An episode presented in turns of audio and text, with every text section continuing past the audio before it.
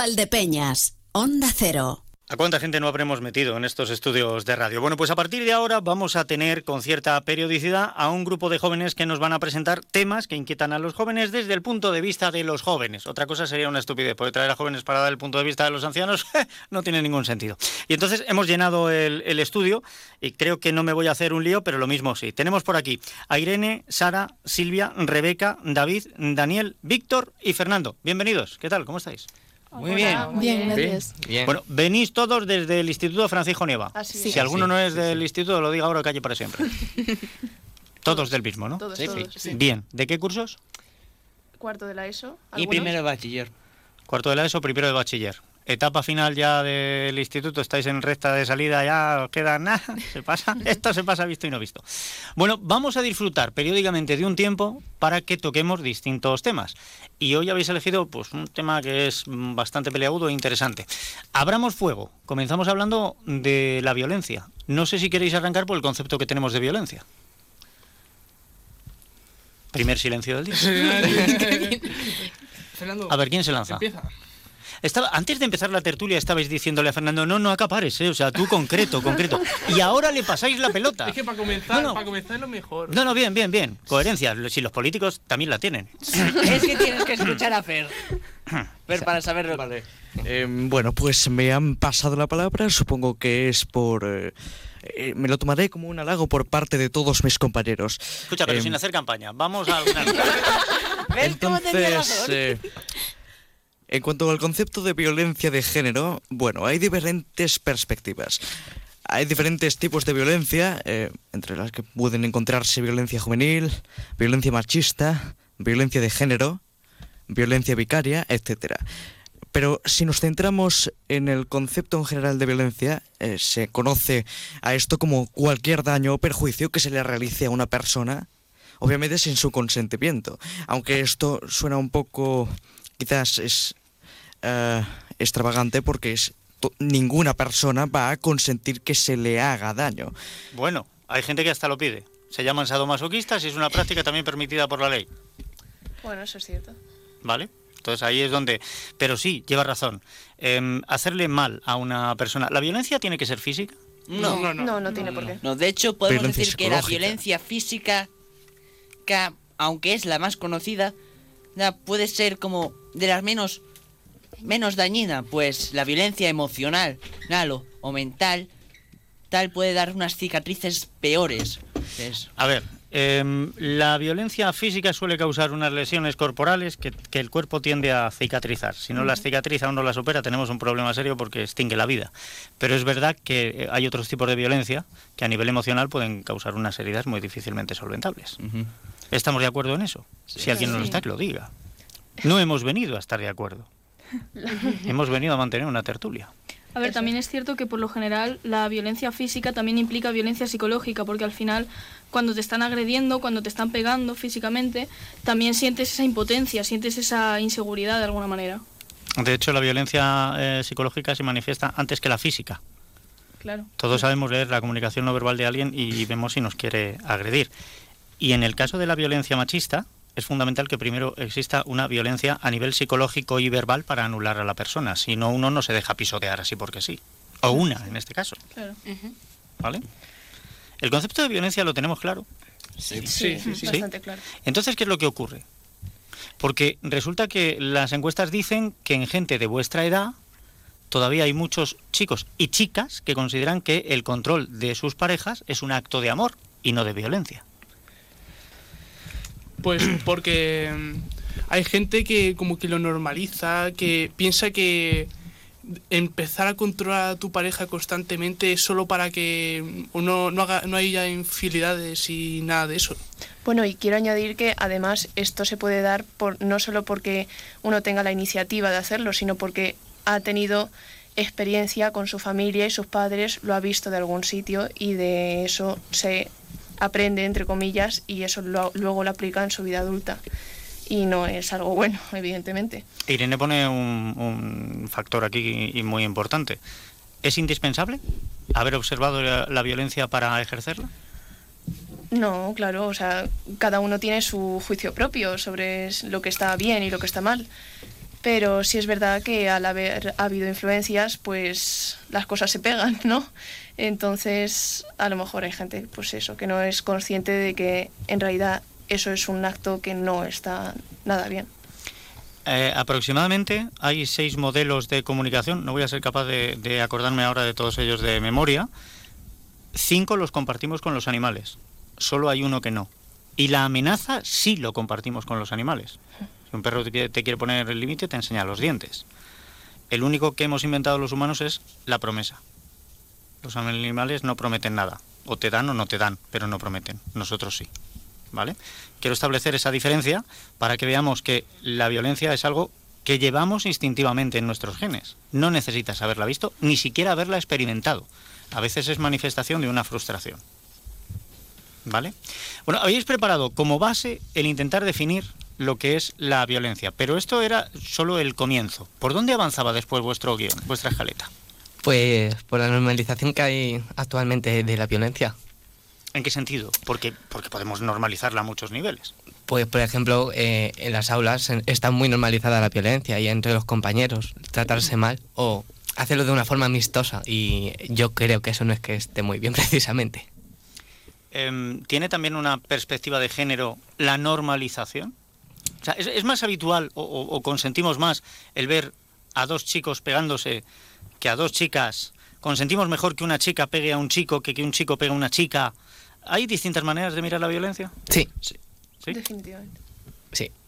Pues, pues me preocupa. Eh, Quiero decir, me preocupa, os veo a todos muy de acuerdo.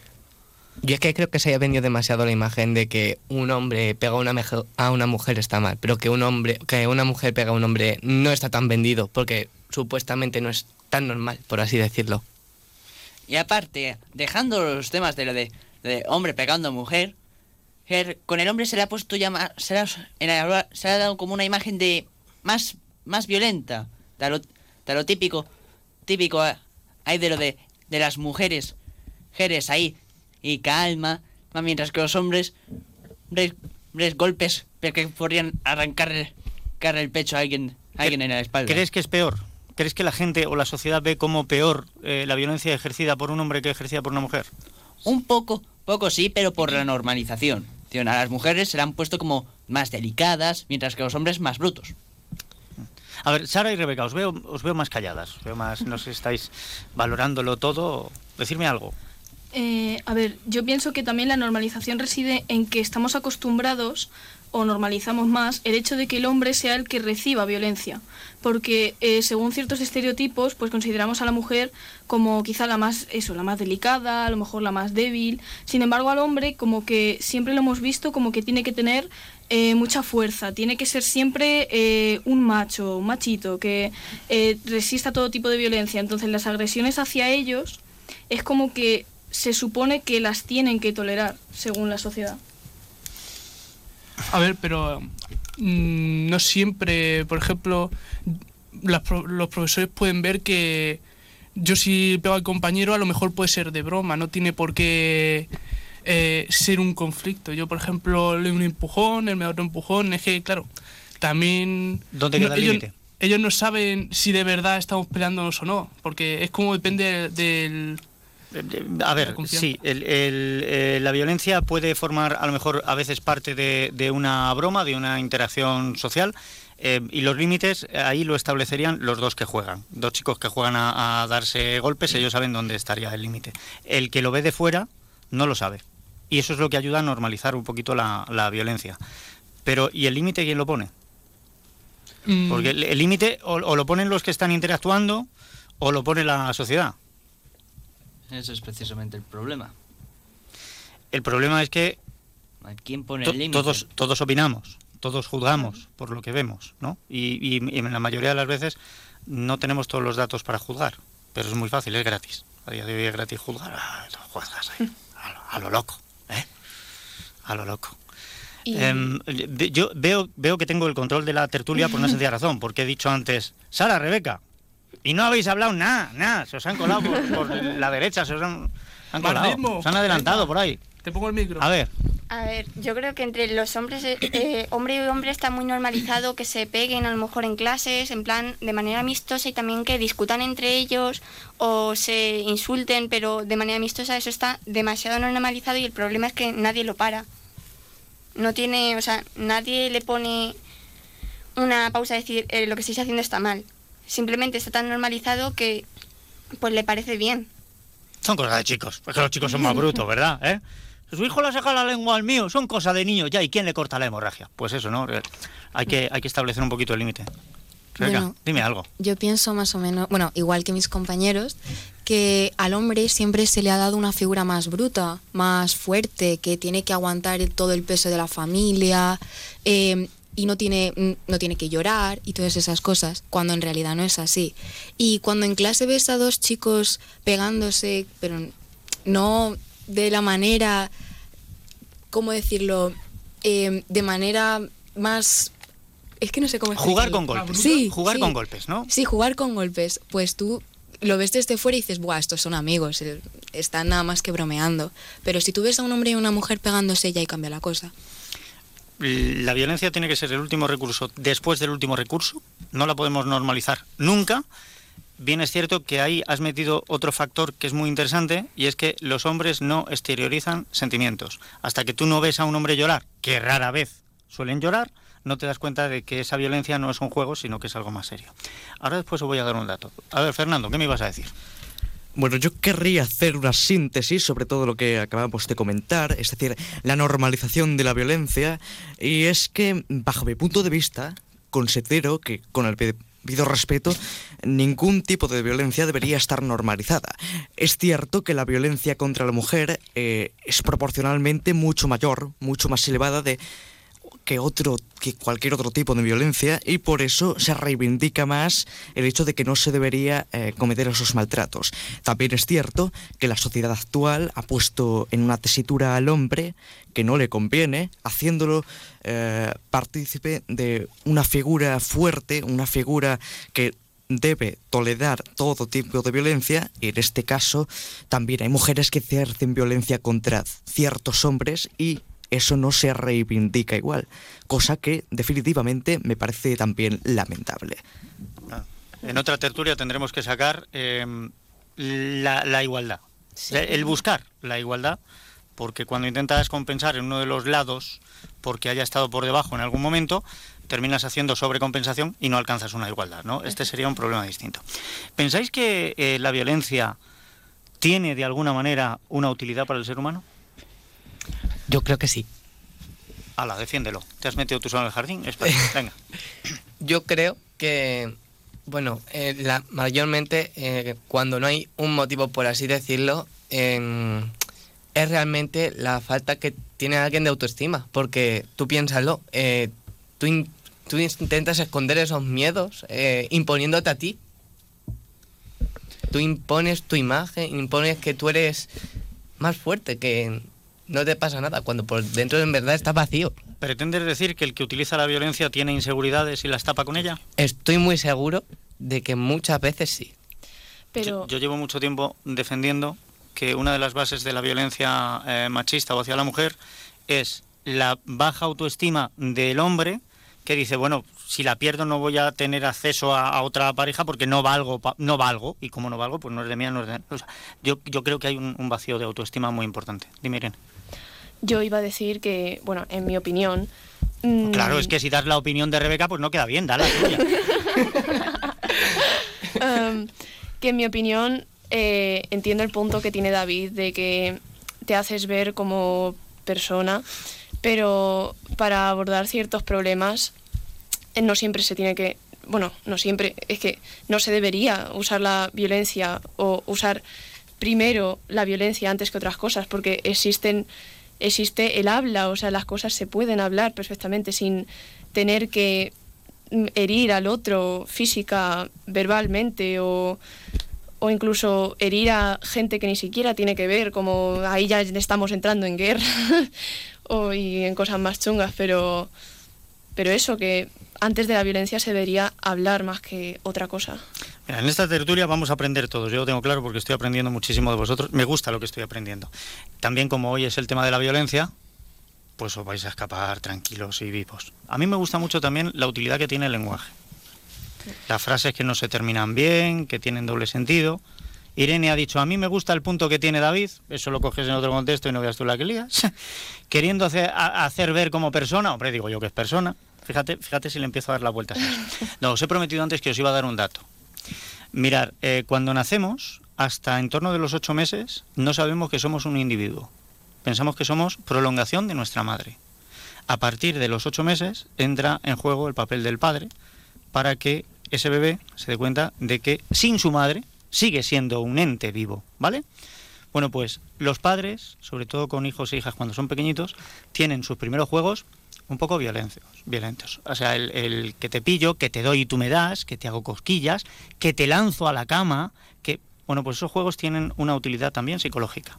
Ayudan a evaluar riesgos, fortalecen los lazos, fíjate lo que es, pero fortalecen los lazos entre el bebé y el padre, o el- o el niño y el padre, y además les ayudan también a relativizar qué es lo que se puede y no se puede hacer con la fuerza bruta que tenemos, que tenemos bastante fuerza bruta.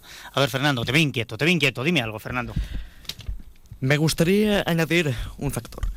Y es el que me gustaría añadir, ahora lo voy a explicar, el tema de que nos estamos centrándonos en el- violencia contra hombres o mujeres, pero también existe violencia en general humanitaria. Ahora aludiría a las guerras.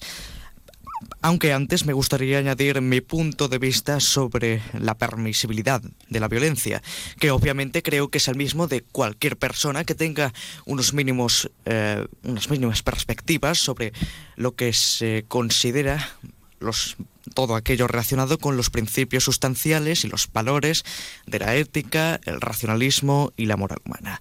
Es decir, yo considero que la violencia no debería estar permitida. Es más, la violencia es una muestra del más puro primitivismo humano y de la más puda y el más puro retroceso de la sociedad. De hecho, las sociedades menos avanzadas, más eh, subdesarrolladas, tienen muchas eh, tradiciones, eh, costumbres primitivas muy arraigadas a sus, a sus costumbres extremistas que en muchas ocasiones ejercen la violencia mayoritariamente contra las mujeres. Y Pues no sé si será violencia, pero me parece a mí que, además- re- que en las redes sociales lo mismo te van a dar por todos lados. sí, por otro lado. Sí, Pero- sí, sí, porque escúchame, la violencia, Además- no, la violencia no es propia solo de culturas subdesarrolladas. La No, mayor yo no violencia, estoy diciendo eso. la mayor violencia la ejercemos precisamente en los países desarrollados. Bueno, pero La- la- esto lo- la- las guerras y, y el armamento más destructivo los tenemos nosotros. Más eh, estoy poniendo como ejemplo una violencia que se ejerce entre humanos físicamente sin necesidad de utilizar armas. Podremos aludir ahí en cuanto a los temas relacionados con la guerra. Eh, pero también me gustaría añadir que si realmente somos una sociedad avanzada, evolucionada y con múltiples derechos, eh, deberíamos parar ah, las tantas guerras internacionales, eh, por ejemplo, entre palestinos e israelíes, eh, la guerra entre Rusia y Ucrania, y no deberíamos eh, reivindicar el hecho de que nuestra nación se puede superponer frente a la otra. Porque si no permanecemos unidos, si los, humanos permitimos que los sentimientos arraigados a que nuestra cultura es superior ah, se nos metan en la cabeza, terminaremos por autodestruirnos, como ha ocurrido durante toda la historia. Y esto viene siendo un bucle, un ciclo vicioso que lamentablemente se repite y seguimos cayendo pues en la misma piedra. Ne- Necesitamos otra, otra tertulia solo para rebatir algunos de los conceptos que has puesto ahí sobre la mesa. Eh, vamos a reducirlo mucho, no lo vamos a reducir al, al absurdo, pero lo vamos a reducir. Eh, hay un principio en nuestra sociedad que dice que dos no pelean si uno no quiere, ¿verdad? ¿A que sí? Sí. Pues no Estoy es de acuerdo. No, no es cierto. No es cierto. Si alguien se empeña en que, en que te agrede, tienes dos opciones. O te dejas agredir, claro, no es una pelea, es simplemente una agresión, o te defiendes. En el caso de Rusia y Ucrania, exactamente eso. Rusia entra en Ucrania y dice esto es mío porque lo digo yo. Y lógicamente los ucranianos se defienden. Ahora, solucionar lo complicado. Y el tema, el tema palestino-israelí, eh, hay que pedirle a la sociedad internacional que arregle un problema que generaron ellos, porque lo generaron ellos. Eso es muy difícil, Fernando. Muy difícil. Pero bueno, pe- pe- pediremos en la carta de los Reyes Magos. A ver, Víctor, nos vamos quedando sin tiempo. Ahora, ahora Bueno, voy a pedir conclusión. No, yo tengo que decir, sobre todo toda una cosa, y es, aparte de fregados gados como Israel-Palestina, en los cuales no pienso meterme, Yo tampoco. me, me es, es justo lo que has dicho. Dicho, está lo de agresión y pelea. Ya. Y es que, que Fer, estoy de desacuerdo con lo de que la violencia no debería existir.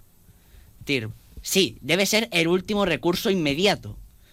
To- Pero, no, por ejemplo en el instituto, que parece que hay bastante violencia, violencia, sobre todo en, todo en este caso, ca- sobre todo, y esto lo he- me ha parecido verlo a mí, bien faltas de respeto a profesores, etcétera. etcétera. Pero, pero en fin, que me desvío. Vío, vío, si uno, por ejemplo, un abusón, Sí. son, hay momentos en los que nadie quiere meterse con él porque que se meterá también. Bien, en ese caso el, soy- el que es agredido tiene dos opciones, poner a otra mejilla o defenderse. Sí, yo estoy, yo digo primero de intentar solucionarlo tranquilamente.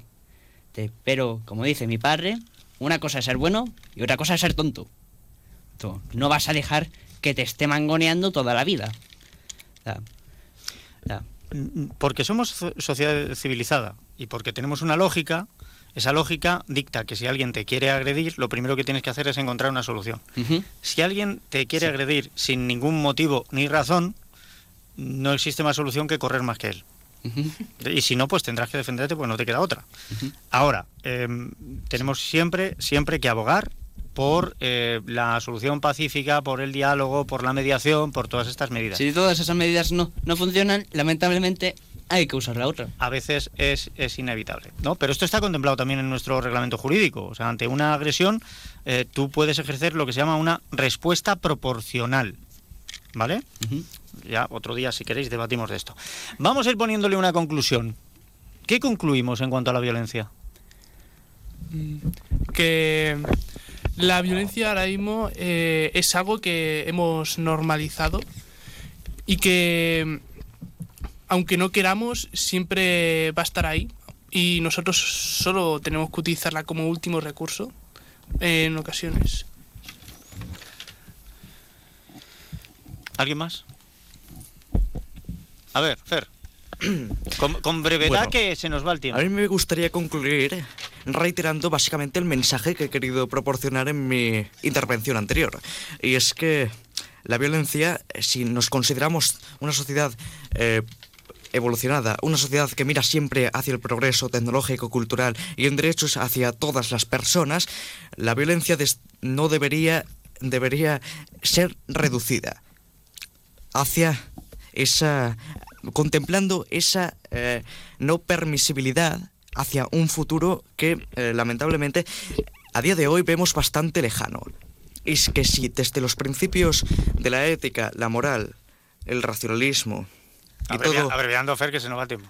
y todo aquello que se encuentra relacionado con la cooperación y la comprensión entre los seres humanos eh, están vigentes en la sociedad, sobre todo desarrollada, muchos de esos países, como bien has mencionado anteriormente, deberían abogar por la no utilización de las armas ante cualquier situación de adversidad y confrontamiento entre las demás naciones. Esa Venga. es mi resumen principal. conclusión, la de- violencia es mala. Y con esto Hasta- termino. Hasta, hasta ahí, eh, Irene. Sí, para ponerlo en más pocas palabras, que debería predominar más el amor hacia el prójimo y sobre todo el respeto. Y lo que hemos dicho, que la violencia sea el último recurso. Acuerdo de fluidos entre todos los países. No, no. no, no. ¿Alguien más? No.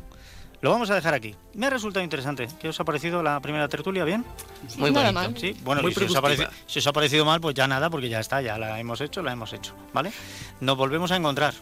A ver qué tema me traéis la próxima vez a esta tertulia sapere. Trae una propuesta tú y, y te la hacemos. Venga, danos una propuesta para la siguiente. Eh, ¿Así a bote pronto? Sí, sí, Llega la sí. información. Eh, ahora ya después ya yo lo pienso. Venga, vale. Nada, te traemos algo interesante seguro. Perfecto. Cuento con ello, ¿eh? Gracias.